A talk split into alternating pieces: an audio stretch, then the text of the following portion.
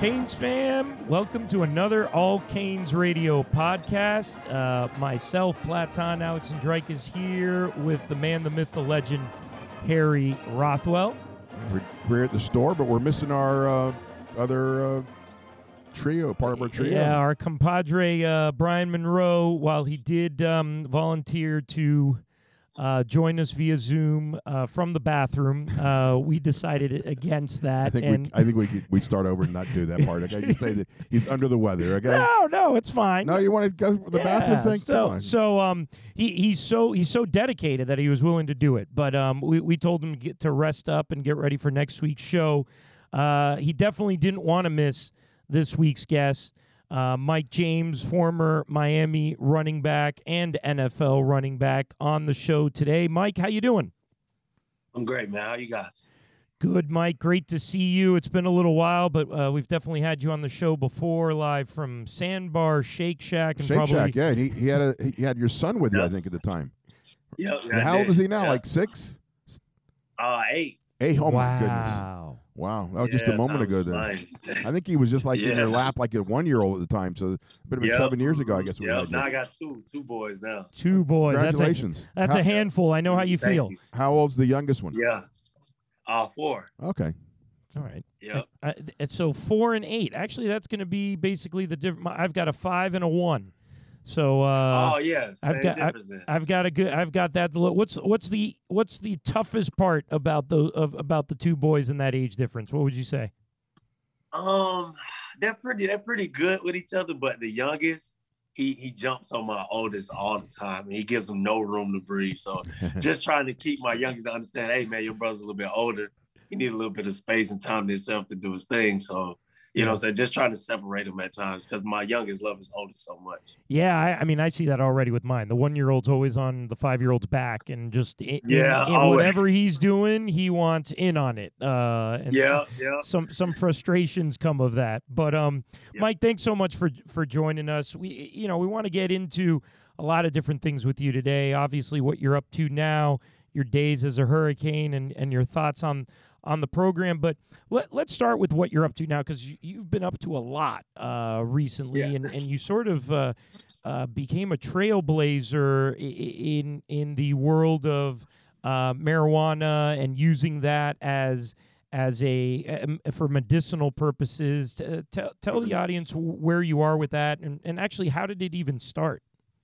Yeah, well, um, I've, I've made great strides um, since I kind of got into the cannabis industry uh, medically. Um, when I was in the NFL, uh, my last year in Detroit, um, I was going through a lot of concussions. Um, my, previous to that, I had broke my ankle my rookie year. I developed a dependency on opiates and wasn't a candidate now to take antidepressants or anything that was more harmful to my to my health. You know, so I opted out uh, of that option for the antidepressants and things like that, and just went with a more holistic and wellness approach. Uh, we're using cannabis, uh, cognitive, um, cognitive therapy, behavioral therapy, and vestibular therapy as a wellness program to kind of put me in a position where I need to be to live a prosperous life after football. So, um, challenge the league on their policy, and that policy is what you see today now with the league allocating millions of dollars towards cannabis research and all those things. I, you know, I would, you know, love to take credit, but it was so many other people that helped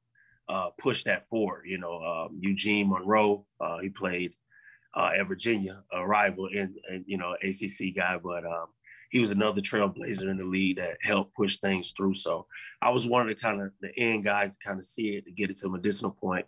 And that part parlayed me in a career where I lobbied and spoke for a few years after I retired, uh, just trying to keep myself together. And then now in a position where me and Rohan, we're doing a lot of Rohan Marley, uh, we're doing a lot of great things together.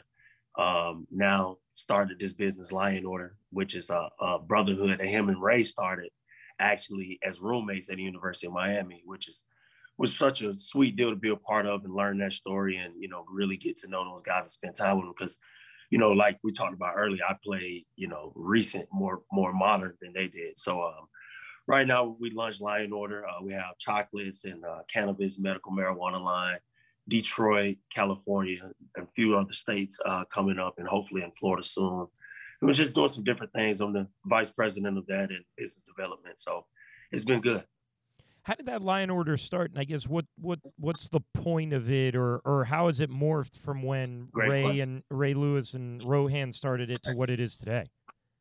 Perfect. That's why I wanted you to ask that. That's why I didn't get into it too much. So um, Ray and Ro, you know, of course they were roommates. Uh, Rohan was a linebacker. Ray was a linebacker. Uh, they was in the room together. Um, of course, you guys will be seeing footage on all these things. You know, a, a nice uh, documentary on all these things. Uh, they were roommates together.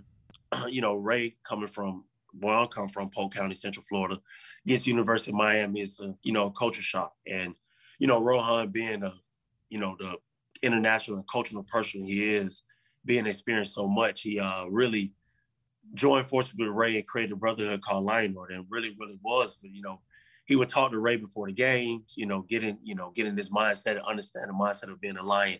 You know, something that uh, Rohan, that Bob Rohan's father, uh, taught him. You know what I'm saying? So he passed that along with uh, Ray, and they became you know super close. And as Ray went on to play in the league, Rohan would call him before games.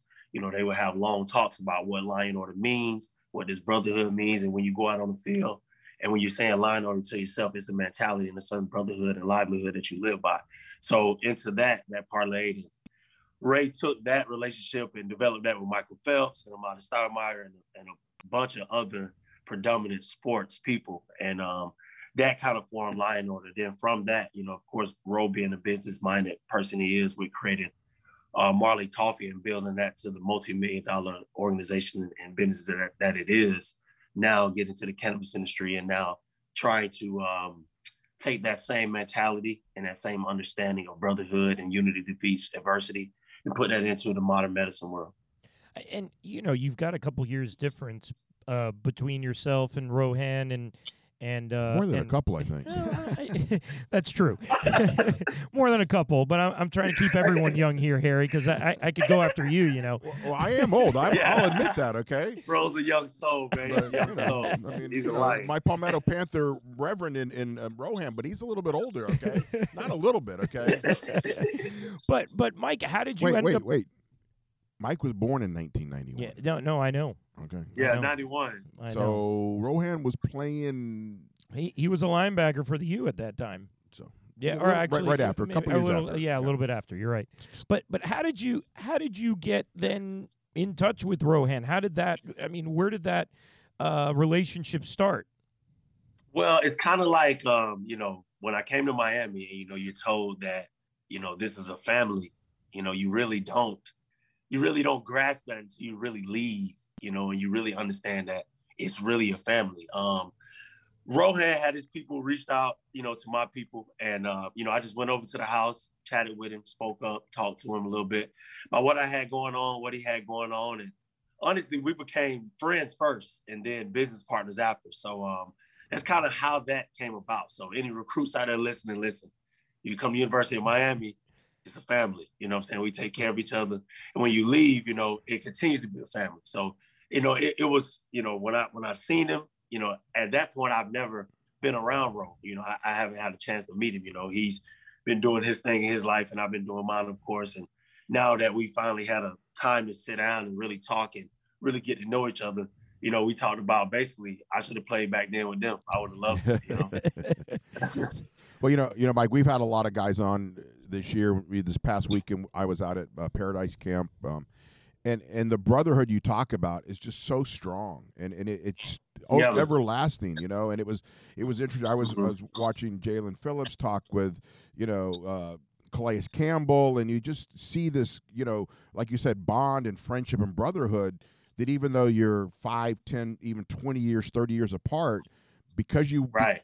played for the University of Miami football team, you are Yeah. family, and it really is true. Yeah. And, and uh, you know, we've had Rohan on before, and we know how strong he is in that, and you know Ray, and and they really do believe that. And, and I, I think that Yeah. a lot of players talk about how we're unique to other teams, and other teams are jealous of that brotherhood. But it really is true, and, and we've seen it, and we've heard it Yeah. from every one of the players we've ever interviewed. Yeah, don't be jealous. Just come to Miami. Just don't be jealous. Don't be a hater, right?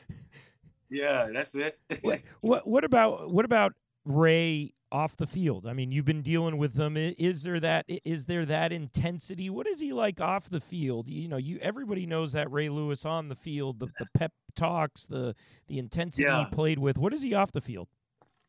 Well, I mean, he's he's honestly the same way. I mean, it, it's crazy. I how was say I would think nothing less. I mean, I think anything he did, Yeah, he would you do a- hundred I give you a funny story because you might because you guys are my guys. We was on a Zoom call, a business Zoom call, maybe about 20 to 30 people. And Ray gave a speech and literally everybody on the call was just you can you can hear a, a mouse peeing in the room. I mean, was everyone was quiet, ready to go run through a wall. So I mean, he really lives that. I mean, he lives the the Lion Order creed. He lives what he stands by. That intense Ray Lewis. I mean, that is him 24-7, you know. That that's really neat. That you know you got a guy from a, a, a little bit older of a generation, or two guys from a little bit older of a generation. At least a generation. Okay, let's uh, be yeah, at least it's a a generation. generation. Ten years, right? going into Yeah. business together. I mean that, that that's that family and you talked about that family Mike. What about how did that family how was that in the locker rooms cuz you you had a good NFL career, okay? It was it was shortened by injuries, but when you were in the Yeah. ball game, I mean, you, you were averaging 4.2 yards a carry. Like this in the Yeah. NFL. That that's no small Mhm. feat. How was that family atmosphere in the locker room or going up against former Hurricanes uh, on Sundays? Oh man, it's the same. I mean, um, I can tell you, uh, when I honestly when I got to Detroit, it was it was rough for me because I was looking, looking, trying to find a Miami Hurricane, and then when I got there, I was happy that Thurston Armbrister was there, and it just so happened that when Thurston came in, I was Thurston's mentor at Miami when he came. So when I got to Detroit, I was kind of terrified because first of all, I'd never really been in snow like that. I'm from Florida. yeah, I went that's to not Miami. an easy thing to get over, is it? Right. I played in Tampa for four years and then I had to go to Detroit. Now I'm now I'm what 24, 25 years old, 25 years old. And I'm like, I can't believe this. So I get there and it was so comforting to see Thurston there, even though he was younger than me. You know, it was like to see another family member, to see another brother there. It made things so much better. It made the transition so much smoother. So even having that, those little things of just being able to see each other, you know what I'm saying? Like, oh, there's a guy here on the roster that played at Miami at some point. I know I'm gonna be okay. You know what I'm saying when I get there. So I mean, it's it's an amazing it's an amazing feeling, and you know it's something that, like I said earlier, um, when I when I first got to Miami, it's something that you know you hear it and it's kind of cliche, but when you leave and you go out into the big wide world, you leave Coral Gables and you really understand that, man, University of Miami is, is a special thing because we're we're a small school, you know, like as in um, student student population wise. Yeah, student alumni. it- we don't compare to a Florida or a Florida State that's Ohio pumping, State, right? or an Ohio Ohio State, State, yeah, that's pumping out, you know, ten thousand graduates a, a year, um, and we're Right. pumping out, you know, two, three. Uh, so definitely a, a difference there. Do you remember, you know, uh, going up against a hurricane on the other side of the ball, getting tackled by by by you know a, a, big time hurricane? Did they did you feel maybe they they let up on you a little bit, or or was it the same intensity? Did, did- are, are any you know? Do you take it easy on your opponent if you know he's he's a former Well, cane? what you do is, I mean, we at Miami. I mean, that's the thing. We was since since we stepped on Greentree, we've been taught to compete. So I mean, that's something that is hard to turn down. But I mean, you make sure your brother don't get hurt. You take you make sure your brother can play a few more years and get it, get paid and get his check, and we can keep our streak going in the NFL. So we make sure we take care of our own. But I mean, it's hard not to compete because we've been doing that for so long. So when you were on Green Tree, okay, and you were running practices and stuff like that, which guy did you not want to run to? Oh man, I would. That I, I, I mean, you know what? I would say the one of the best defensive players I played against when I while I was at Miami was Sean Spence. Yeah, he's And I mean, Sean would strike you. Sean was quick. I mean, of course, I could protect myself, but I mean, Sean Spence was he was he was he was the man. Yeah, and then and then as when Sean left, and then I was older, Denzel was absolutely the, the hard the hardest hitter or the, yeah. the man you don't want to hit, see couldn't he? Yeah, Yeah. hmm he's he's a little bigger than Sean. Yeah, he is. He is, man. But I'm telling you, man, Sean Spence is Sean Spence is one of Well- the one of the best Well, linebackers I've ever well, your, seen. your business partner Rohan, for the little guy that he was, he could lay the wood down pretty Oh hard. man, Rose and Lion, man. Yeah, Come on, he, he Come is on, like Rose and a Lion. big lion. Yeah, he, he it was really amazing to watch Yeah. him play. uh, Mike, Man, he, and he played. He, go ahead. no, no, sorry, go ahead. No, I just say he played with so much spirit. Yeah, and, and imagine the you know Rohan, Ray, uh, just the linebackers back back then, obviously. But Mike, when you started your career, you actually had to you had to sit a little bit. You started at fullback, um, and and then you had to sit behind Damien Berry and and and uh, Lamar Miller. You know, I feel like you took one for the team, uh, moving to fullback at least for for that first year. Uh, why was it was it your chance to get on the field as opposed to red shirting because a lot of guys especially nowadays won't necessarily do that. Right. So that's it was it was uh it's amazing you asked that because it's an interesting story. So uh coach whipple uh one of my favorite ocs he was a great play caller. He um he came to me patrick hill got hurt um after the virginia tech game and he came to me. He was like mike you know we can move a tight end to fullback you know right now Lamar was red shirted, and I was playing on special teams. And he was like, "Look, you can play right now," but I was around like 218, like 215, 218. He was like, "Look, you can go and play fullback." He was like, "You know, in Miami, you know, th- this how they kind of did it before you." And that, I mean, that's something I didn't know. He was like, "Willis played it, and you know, these other things." So when he kind of told me that, I was like, "Look, you know, what I got to do." You know, and then we went to practice. We did we went through the things we needed to. I learned how to I went through the process learning how to really fit up and block and do the things I did. And my first start was against Oklahoma. So I mean, if you can go back and look at the tape, I had a real good game at fullback that game. And I think JJ went for like uh, 135. So it was, it was a good game. We won the game. We beat Oklahoma at home, so it was good. So, you know, I just I took on the task as, you know, of course taking it for the team, but I seen as an opportunity. You know, I can get on the field, and I'm like, you know, it doesn't hurt to show teams I can block. It doesn't hurt to show teams I can, you know, get out here and I'm versatile. And I was able to get the ball in my hands. I was still able to play deep on kick or return. I played 10 games. I started, I think I started nine or something like that. And I mean, I enjoyed it. So, I mean, if I can go back and do it again, I go back and do it again and probably take a little bit more pride in and um, really try to be a better fullback than what I did. Because, I mean, really, when you think about it, I mean, understand like, all right, I'm at fullback.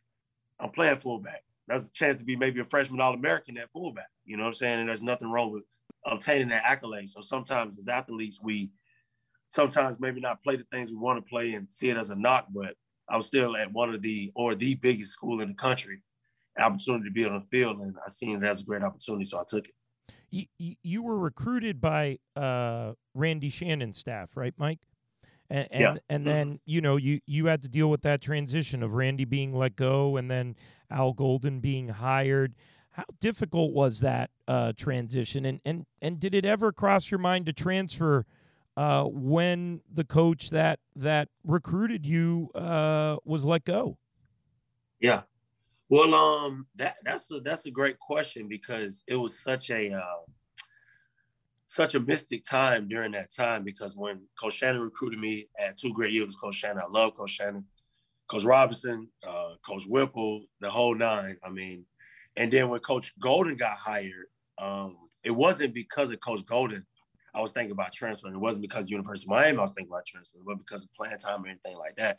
My mom had passed that December, right when Coach Shannon got fired. So it was kind of, it was so rocky and kind of murky for me that I just didn't know what I was gonna do. You know what I'm saying? It was it was such a trying time. You know, my mom was my only parent, you know, and, and then on I was kind of on my own. So with Coach Golden coming in, I wasn't looking at it from a football standpoint. I was kind of trying to figure out if I needed to still be in Miami or somewhere else for my for for me to be mentally healthy, you know. So when Coach Golden um, them came in, also I don't know if a lot of people know we had self-imposed. We was going through a line. Well, a lot of people do know. Well, people that follow the program.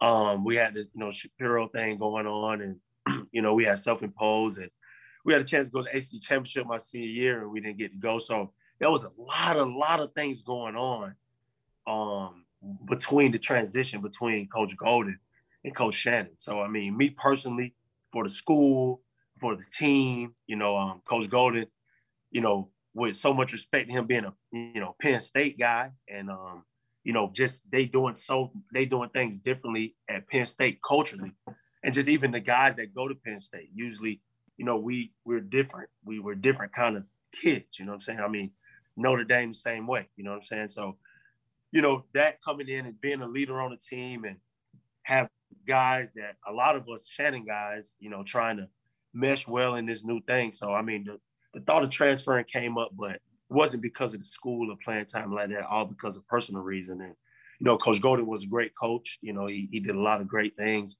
for me personally and helped me, help my career and helped me to be the best back and athlete, student athlete I can be. So, I mean, that that transition was it was really hard for the school, really hard for the program. But, you know, I'm glad to see now that we're on heights of getting back to where we're supposed to be because I mean, not going to the ACC championship for me in my senior year, that was devastating. I mean, it killed me because we had a chance to play Florida State again you know what I'm saying? And then if we beat them, we had a chance to go to the Orange Bowl to play Northern Illinois. I mean, so I mean, it's like for the program, it was devastating. Personally, it was devastating. So, you know, I'm glad to see the, the program on a trajectory now where it needs to be, and we out of any sanctions and you know playoff bound. That's what I'm thinking. What What was the toughest part culturally? Like, where do you, where, you know, you talked about Coach Golden and potentially his staff coming from Penn State, and and it's different up there. I mean, it's the Northeast. Miami's yeah. a Miami's yeah. a Miami's a different country, let alone a city. I, I, mean, everything's different, yeah, right? Mean, come on, yeah. So so what was what did you see as the the the toughest um, uh, issue to kind of overcome from a cultural standpoint when when the new staff came in? Well, um, coach, you got to think about it. Coach Shannon, he he played at Miami. Not only did he play at Miami, he's from Miami. Uh, he coached there, won a national championship coaching there. So it was he understood it through and through. He understood us children through and through. I mean, I came from a one a single parent household, you know, you know, drugs, lower income. Coach Shannon understood all of this. I mean, he he had a whole grasp of when we came in and how to treat us culturally, how to treat us, how to treat our parents, how to treat us as individuals. I mean, and you know, no offense to Coach Golden, but you know, coming from Penn State, coming from New Jersey, Don Bosco, he come from a different background, culture, You know, I'm saying, and that that can kind of make conversations tough. You know, when you dealing with you know any kind of kid from a lower income community that's from Florida, you know, wants to go back home, maybe he wants to, you know, and Coach Shannon, he understood that. So I mean, those those intricate things where when it comes down to just having a coach to say, hey, I like, I mean, take Mark. You know, Mark comes from a different background, of course, ethnicity and everything like that. But he played at Miami. He been around guys like that. He he he he, he spent time with him. He ate dinner with him. He went to their house. So when he came back to Miami to coach, it's a no-brainer. He knew how to culturally connect with the kids. He know, how to, and the same thing with Manny. I mean, Manny's from Miami. He understands what these kids been through, how they how they breathe, how they go about things, what they think about. So, and and that's really big when it comes down to recruiting and make sure the kid has the best four or three years that they have at Miami. Uh, you know, uh, Mike, a lot of people, I don't know if they blame Coach Golden for things, but you know there there there is some negative sentiment towards him uh, and what you depicted i mean he came during a difficult time with sanctions yeah. and, yeah, and all yeah. of that you can't blame do, do, do you mm-hmm. feel he gets a little bit of the short end of the stick i mean to be honest i i think that if he and and I admire him in one sense and I don't in the other. But if he had just let his good buddy um, D'Onofrio go, he probably would have had another year or two to try and turn the yeah. turn it around. Do you think yeah. Coach Golden gets uh, gets the short end of the stick from his from his days at Miami? I mean, I, I love AG. You know what I'm saying? Like I, I I mean, we've had so many talks and we spent a lot of time together. You know what I'm saying? Just as a captain on the team, and I and I do think people don't take in consideration all the things that he had to deal with. I mean, just just being him, just coming from Temple, just coming from Temple where the expectations were different and coming to Miami now where the expectations are a lot higher, they're a lot greater. You know what I'm saying? And not saying that he wasn't equipped or ready for the job or Blake didn't do an awesome job with his hires, but it's just when when he when he come in when he when he comes in and there's so many things that he has to deal with outside of coaching football.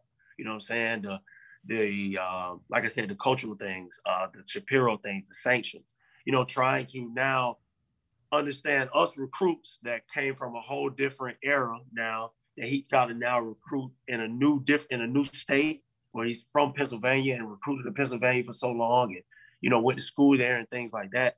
So I do think he gets the short end of the stick when it comes down to people taking into full consideration of what he had to go through. You know, I mean, I probably take it differently because I spent more time with him. I seen his family. I spent time with his kids. You know, I had dinner, you know, dinners with him. So, you know, I probably feel a lot different. And even when I got to Detroit, he was coaching there tight end. So, you know, I got to spend time with him. So, I mean, this and I got to spend time with him after he left Miami. So, you know I'm saying? There's a lot of different personal conversations that we had to have to have. So if I can defend him, I would say, yeah, he gets the short end of the stick. And, you know, you have to take in consideration that shit. I mean, oh, sorry, okay. coaching at Miami. Right. Oh, coaching at Miami is a is a is a is a, is a tall task, man. Coaching at University of Miami is not something that's you know that should be looked upon as an easy thing to do. It's, it's very hard. You know, I mean, it's the best school in the country. So I mean, it's it's something that when you're asking someone to come in and take on and coach young men and take on the things that he did, you know, I have to give say, you know, I have to give him his credit you know, for what he did do. Because it did have a good year when they beat Florida at home. They went on a yep. 10 win season and, you know, unfortunately had some some rocky roads after that. But, you know, they did, you know, have some strong teams, you know. Mike, you, you were a leader um, of of at least the last couple years of, of your tenure that we know of because you won awards and, and that sort of stuff. But you you were a leader of of this team. I, I mean, how do you how did you become that leader? And it's obviously in you. You you could just tell from how you speak. I mean the the one thing i always if anybody ever says mike james to me it's you know the first thing that pops in my head is mike james's smile right? And and that yeah. big smile you have and you've always got that smile on you. But you know you, you were a leader of that team. What is it eh, was that something that just kind of naturally came to you? Because you hear a lot about teams that don't have a, a leader from the players, and those are a lot of times the teams that aren't as successful because you know it, the coaches can, can only do so much. Right.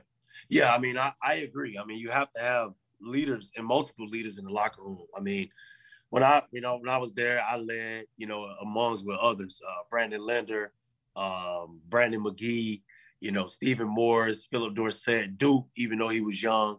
I mean, real, real Shane McDermott, real leaders that, you know, it really helped me do what I needed to do. I mean, I think how I became a leader is just, you know, my work. You know, I think everybody in the building, you know, from top down, from trainers to my teammates to the coaches to my teachers to my professors, everybody at the school, they respected my work. I mean, I, I cared myself the same way every day.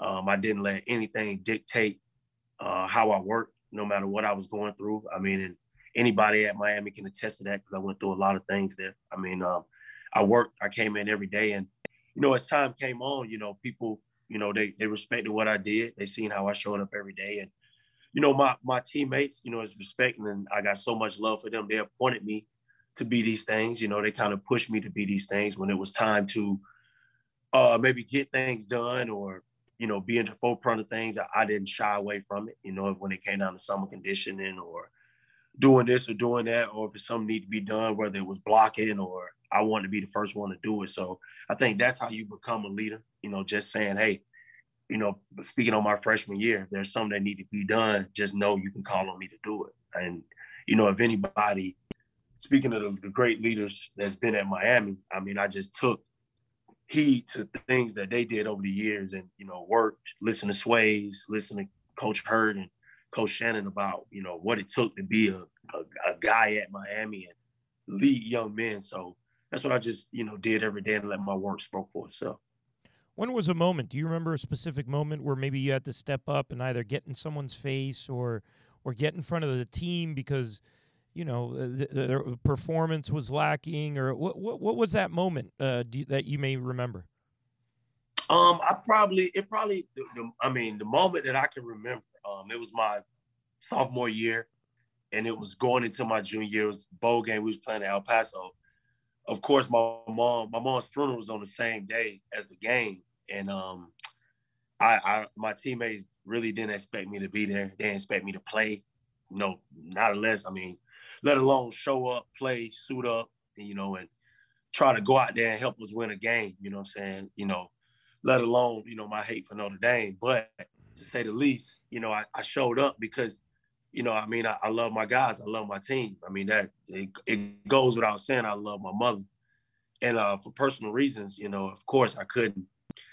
I didn't, you know, I didn't feel the need to be there at the time, you know, I, so I chose to and I elected to play in the game. So, I mean, that day, you know, I got there and I, you know, I spoke in front of the team and it was, you know, a good conversation. You know, I let them know that, you know, I appreciate all their support, you know, but I was here to do my job and, you know, um, I came to Miami for, for, you know, a lot of reasons and my mom sent me here to, to finish what I've started, you know, in a lot of different sentiments. So, um, I was there, you know, to do my job, you know, and I think that kind of prepared me and pushed me into a more of a leadership role because, you know, a lot of backs were leaving. Me and Lamar became, you know, the two guys then. And uh, my team had understood that, you know, if anybody would do anything to be there with them, I had showed them that I would be there. So, you know, they they entrusted me and instilled their trust in me. And I took that with uh I took that with with everything I had in.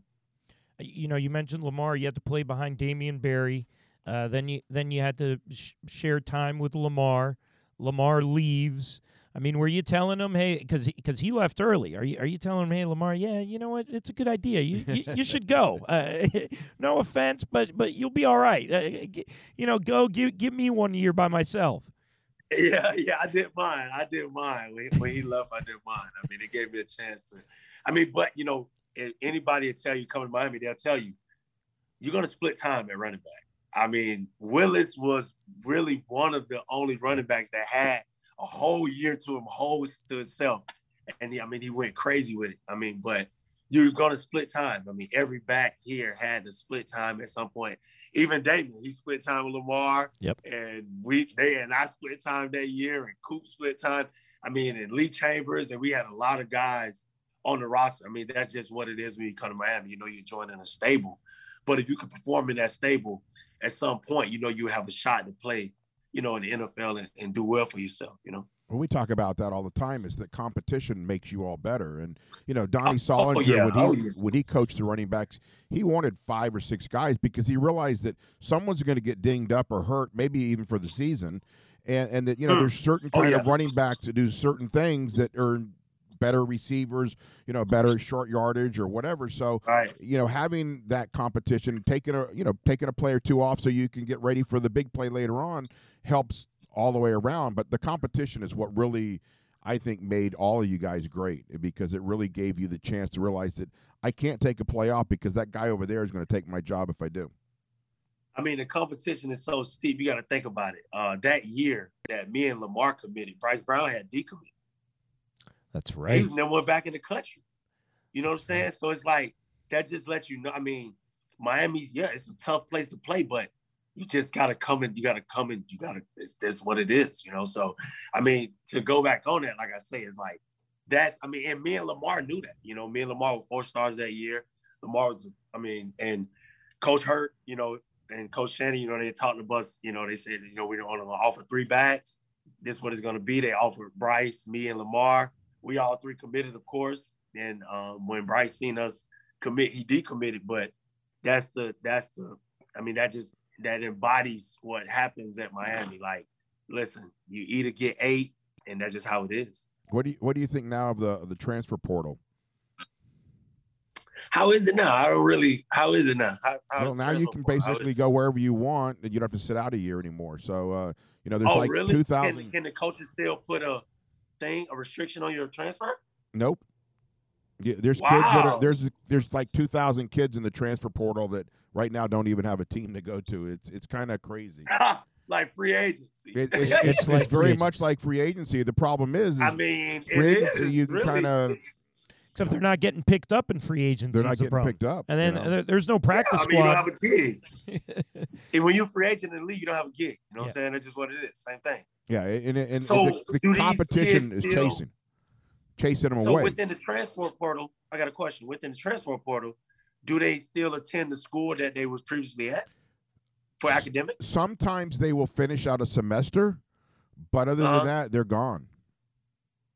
Wow. So what does the NCAA say about the break between the educational period? It seems to not be their problem. pay the guys. They need to pay them. Man. Well, You need they to pay can't. the- They can't pay even get that man. part figured out yet. So you know, don't Yeah, don't don't I give mean, don't telling give the me- NCAA yeah. any credit for any kind of intelligent, Well, caring attitude towards the student athletes, past, present, or future. Right. I agree. I mean, because I mean, their their biggest thing is about the student athlete. If you're not caring about the educational process between that kid, what what happens between while they're in the transfer party and they're not at an institution being educated? Well, You know, well, I thought the most important thing is you know you know, education. you know, part of it is is is because players felt that they should have the ability to do it. They created this, um, and I think a lot of kids are going into it not understanding that just because they go into the portal doesn't mean some other team's going to pick them up. And a lot of guys that go into the portal are going because they're afraid of competition, or they ha- they don't like the coach, or there's a problem at the school. And right. um, you know, if you're a coach from another program, you're going to go back and investigate. You know, what's the deal with this guy here, and then find out that maybe you know he's got a bag of dirty laundry that maybe you don't want to bring to your team. So, you right. know, right. we we talked about it earlier. Competition is, is something you can't run from. You know, and, and you've got to learn to deal with it. And if you deal with it properly, you're going to be better for it, and you're going to compete. And a lot of players that went through Miami only needed one or two years to get to the next level. Okay, they they when That's they got you- the I mean, opportunity, they took it. They took it. You know, you- that- that's all you need. At Miami, I mean, that's at Miami. My best year was my freshman year and my last year. You know what I mean? So that that's just what it is. I mean, and I I you know I contemplated leaving. You know, but when you think about it, and I'll tell any I say, try to go to another school and try to be as successful. I don't I don't think you're gonna I don't think it's gonna be. I think here, if you fight through the competition, you will find a place somewhere and it'll be it'll be a better it'll be a better for you at the end. you know, I, I think that when a, a coach leaves a program, whether it's the coach that's your position or the head coach, and, and that was the guy that recruited you, I think that at least you should have an option to look at that opportunity. Um, but I think a lot of guys have gone into the portal for reasons that are not going to make them better players. Well, well I, I mean, outside of maybe four or five guys, how many transfers do you know that have actually gone to another team and been successful? Well, we, we've had some pretty good luck with some now, guys. now okay? we've had some. We've had now recently luck with you know Jaelan Phillips, uh, though that was a little bit different of a situation. I mean, these are a little bit different situations than your normal guy that's like, ah, I don't want to compete here I mean, anymore. we've got I'm out. At wide receiver now Now- that's coming from Oklahoma that two Right. years ago had a, you know an All American type season. Right. Last year wasn't quite as good, but you know if he d- it plays that well, you know he's going to be a great pickup for us. You know. I, I just think the the the odds of tr- transferring and being successful are pretty low. Uh, uh, uh, those the, the the the people that have transferred, most people do not succeed at their Well, next stop. I was talking with someone today about a basketball player in the University of Miami that that was pretty much the star of the team. Didn't play last year because of injury or whatnot, but is transferred to another school. And we were talking about, you know, and, and you kind of talked about it going to Detroit. You go someplace where you don't know anybody, new city, new teammates, new Man. coach. When you were Mm. on the campus here at Miami, you were the king. It's like, I, I, you know, that just seems like a, a lot to do for minimal reward. I guess is what I'm saying. Yeah, yeah. Yeah. To not, I mean, just the the the the uh the risk, you know, the risk, the risk that you Yeah. take, you know, you just don't know Well, if it's and that's what we talked about. pay Well, you've got two thousand guys sitting in a portal right now that don't really have a place to go, and the season starts. You know, basically practice starts in thirty days, thirty-five days. You know, Yeah. I mean, Yeah, man. and let me tell you this, it's gonna be on you faster than you think. yeah, no, it's Oh, right there. For June sure. flew by. I, I, uh, Mike, you know, the other thing outside of your smile that pops in my head when I hear your name is that Georgia Tech game. Um, and and Oh. for whatever reason, it was all over Instagram the last like week uh, on different yeah. hurricane, um, you know, uh, uh, uh, um, uh, accounts and stuff. And I kept rewatching and rewatching. What do you remember from that game? I mean, you know, you went you went off. I mean, there was no stopping you. Whether it was running, whether it was catching screen passes. Ultimately, we win the game in overtime. You you score a walk off essentially. What what do you remember about that game? Maybe something we don't know about outside of those touchdowns and those plays. Man, you know what? I remember us being going into the locker room and being so because we jumped out 19 or something like that on the right. And you know, you jump out on Georgia Tech, you're supposed to, I mean, it's supposed to be a blowout. Right. You know what I'm saying? Like, right. Because they can't they can't come back. I remember us going into the locker room and we were just so and we were so mad. Like, I mean, we just could I mean, we couldn't control it. Like, we were just so mad because we could not believe that we was like, we don't know what happened. So just going on to the second half, um, we just knew we had to put plays together. So we just started putting plays together. Coach Fisch, uh, Jedd Fisch. I mean, I and I can say at Miami, I've had I had I had two great offensive coordinators at Miami, Coach Whipple and Coach Fisch, both being quarterback coaches and coming from the NFL and um, being coordinators. And Coach Fisch was just dialing it up. I mean, he was just they they Coach George Tech was running three four at a time, and every play he was just he was just dialing it up through the air. Stephen was going off, Phillip was going off. I mean, he was just dialing it up. So I can just remember that. I mean, just everybody like just feeling like we weren't to lose. You know what I'm saying? It was like even though we had jumped out and we got down, we were so upset. We came out, you know, Coach Fisch like everybody calm down, calm down. And I don't know if people remember that offense that year. We were scoring points. I mean, we was Stephen was going. I mean, I mean, even that next week we played against Mike Glennon in um, NC State, and him and Stephen had threw like 800 yards that game. So they were going off. So I mean, I just remember coaches keeping us calm, Coach Fisch keeping us calm, and just never feeling like we was gonna lose. I mean, then you know, with that last drive, you know, was getting. I was thinking like 20 seconds left on the clock. You know, we called the screen. Of course, I was glad he called my name and going back in, and we just tell the defense, "Hey, we need to stop. We need to stop. We need to stop." Defense go down fourth and one. I think it was fourth and one and goal. Yep. Uh, fourth and goal. Yep. They go out, boom, get a stop. I mean, and you know, we just went out. I remember looking at Mo Hagens. I say, Mo, if we get a chance to run the ball, I'm gonna put it in the box. He was like, okay, all right. They called 15 week, boom, um, Bunche, Malcolm Bunche. They gave a great fan call. I never forget. Malcolm Bunche, great fan call, great call. Just smart guys, real smart guys. Boom, they fan out, they kicked out, out. Everybody got their blocks. I seen the gap. I just hit the box. So I mean, it was 25 It was yard great. Raiders I mean, it was- touchdown victory for the Canes. Uh, I- Yeah, and we're all going was- crazy in the stands. oh up my there. God! It was yeah, it was, crazy. crazy. It was crazy. I, I, I'm glad you brought up one guy in Stephen Morris. I've always thought he was he's one of the most underrated quarterbacks um, to man, play yeah. at Miami, and I always thought he didn't get a fair shake in, in Indianapolis either because he'd show up preseason, he'd he'd play the best out of everyone up there. And then for whatever reason, they'd sign some random quarterback in the offseason over Yes. him right before the regular season. What, what, what are your thoughts on Stephen? Because I, I, I truly think he was one of the most overrated guys to come through here. Underrated. Underrated, Man. excuse me, underrated. Underrated. Definitely. He was a baller. I mean, I rocket for an arm. I mean, I don't think it anybody knew when when um Stephen came from high school, he came in, you know, he came in early and uh no, I don't know if he came in early, but he came in as a freshman and he would come in sometime because Travis Benjamin was so fast that sometimes Jacory just couldn't get the ball to him. I mean, he would outrun the ball. So I mean, Stephen arm was so big. I mean, literally coming in as a freshman, just throw rockets down the field to make sure we can get the timing down with Travis and things like that. So, I mean, that's I, that's what I can remember just from my years of being an older cat and coming in like, man, this guy is, can throw the ball. I mean, so when he got older, and um, I remember when they had the 10 win season. I mean, I think it was nine win, 10 win season. That year when they beat Florida, I mean, I wasn't surprised because Stephen was a leader. I mean, he always kept his composure, always a cool headed kid, always had a big arm, and always put the ball on the money. So, I mean, I think he was definitely one of the most underrated quarterbacks to come to Miami. And if he would got a fair shake in the league, I think he'd be still playing right now.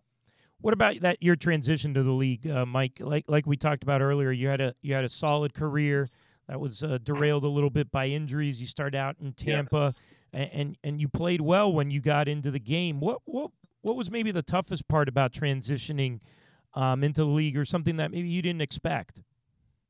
Um, I, I learning how to manage uh, my mental health, like learning how to manage the ups and downs of the NFL. Like uh, like you say, I came into the I came my rookie year, I was playing amazing. I was balling. I was doing exactly what I want. Then I, you know, I got hurt and just going through the ups and downs of how brutal, how physical the NFL is. I mean, it's just it's not college. I mean, you're playing 20 games, including preseason. Now they're playing 21. I mean, and it's brutal. I mean, you you have to really, you know, with with you know, withstand it all. So I mean, that's something that, you know, I I used to say the speed of the game and the physicality, but being mentally healthy, being able to understand that I can, hey, there's gonna be ups and downs, that might be a year or two. If I'm going to play a 10 year career, that might be a year I don't play. There might be six games I may miss. There might be a season where I miss camp and then come out and have a great season because I missed camp and got healthy because I got hurt in the offseason. So just being mentally healthy is something that I wish that I can go back and tell my younger self that uh, I can uh, be take more heed to and uh, just put more stock in, you know. So um, just being mentally healthy is something that, you know, that I think that was the biggest transition that I didn't, you know, realize that it would be from college to the NFL, you know. And and obviously that transitioned into your your your business ventures um, and and trying to help uh, current players. You're also uh, give us a little bit.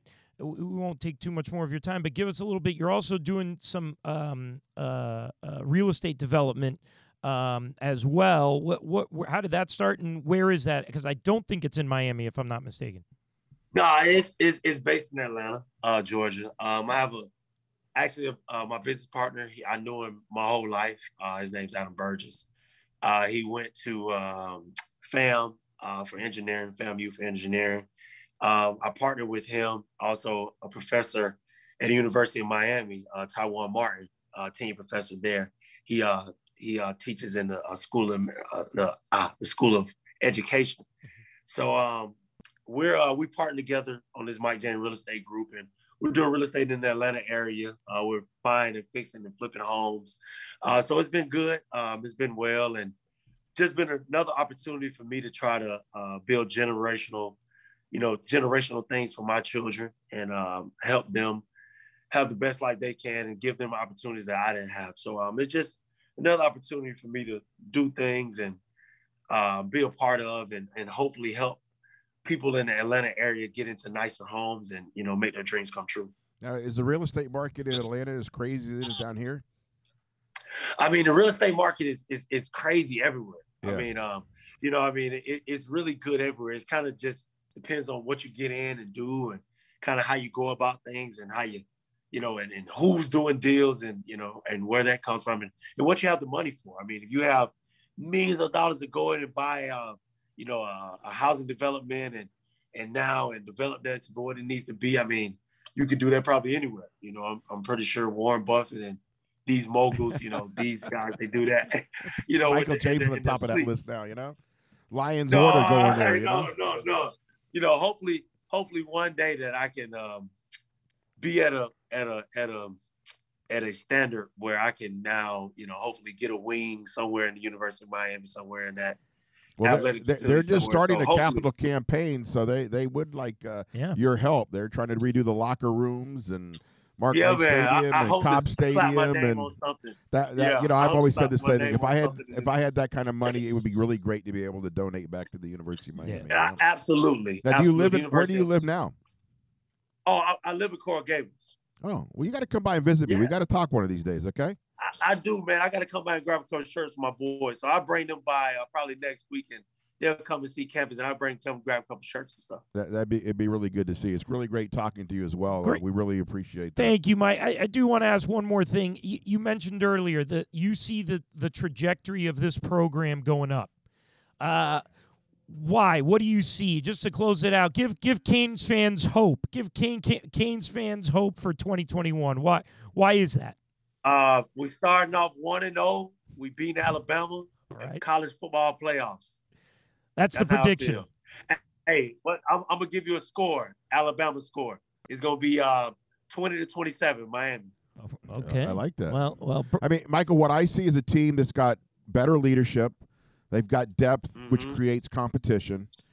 And I think mm-hmm. you've got um, a new coaching, or a couple new coaches that are going to help uh, bring some stuff to the defense and offense. And and I think that um, you know this team has worked really hard from what we've heard on the offseason, and, and there, there's a togetherness and a bond. And I just think that some of the players that could have left last year coming back have helped. And I think that that D'Eriq King has brought leadership to this oh, program yeah. that we have not seen and a maturity level that we haven't seen in a very long time. Man, I am so excited.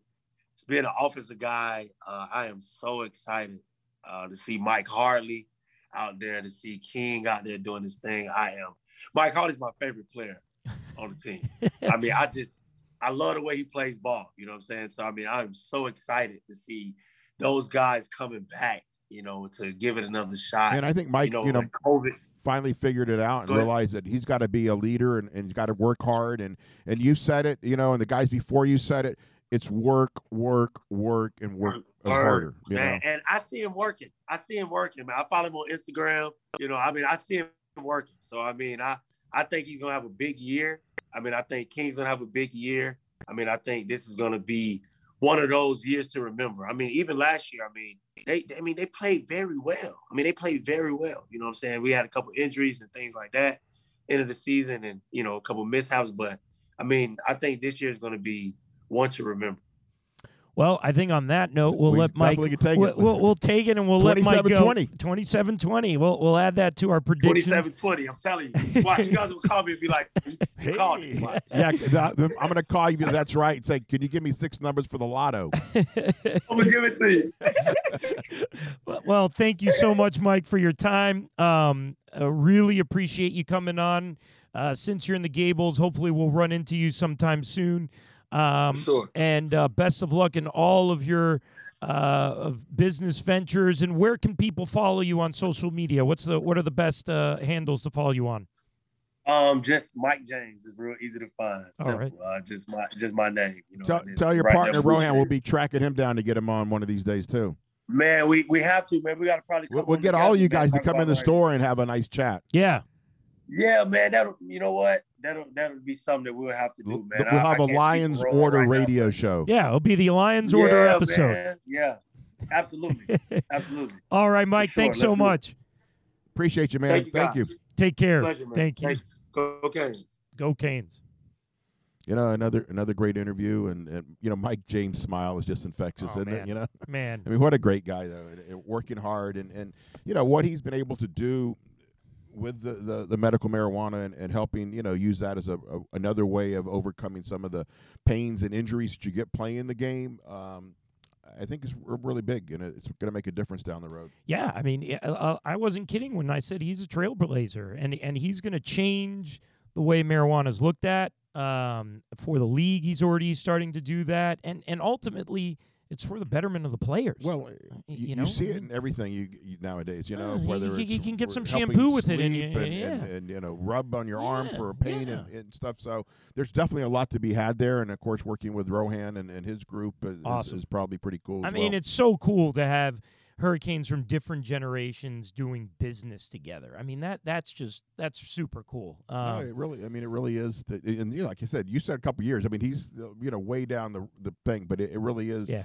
Shows you that there is a a networking um, environment as well as a brotherhood that you can create and, and make things special happen. And, Yeah. and that's what's happening. and you don't find that at any other, or maybe not any other university, but a lot of other universities. Well, we've been very fortunate to interview a lot of guys and keep hearing it from the same one. And Yep. I, I know that we've all heard that a lot of other teams, players from other teams, are jealous of what Oh. we have, and and, and Totally. and that's something that you know you don't see. You know, I was out at Paradise Camp last week, and and uh, Coach Monroe was there, and and and and you know to see the the number of guys that showed up, and then to see them. You know, talking with one another and and, and stuff. It was really kind of cool. I mean, I got to see Jaelan Phillips interact with Calais Campbell and, Yeah. and that kind of stuff. So you see you talk about generational. Yep. guys talking about when they played what they're doing you know you know Jaelan's now with the dolphins and we're going to expect big things from him. But it really is um, we've been fortunate to interview a lot of these guys or see them in, in these events the fishing tournament stuff and you see them talk and, and carry on with one another and we've heard about when they play against one another in the league you know it's always a cane thing and it goes way way back No, it's a, it's amazing, and and like you said, we hear it from essentially every single interview we've ever done over the hundreds of interviews we've done over the last ten years. Harry, another good one in the books. We missed you, Brian, uh, but we know you'll you'll listen to the um, to this podcast. Uh, Canes fam, thank you all for joining us. We will have another excellent guest for you, I am sure, next week. Um, till then, stay tuned and go Canes.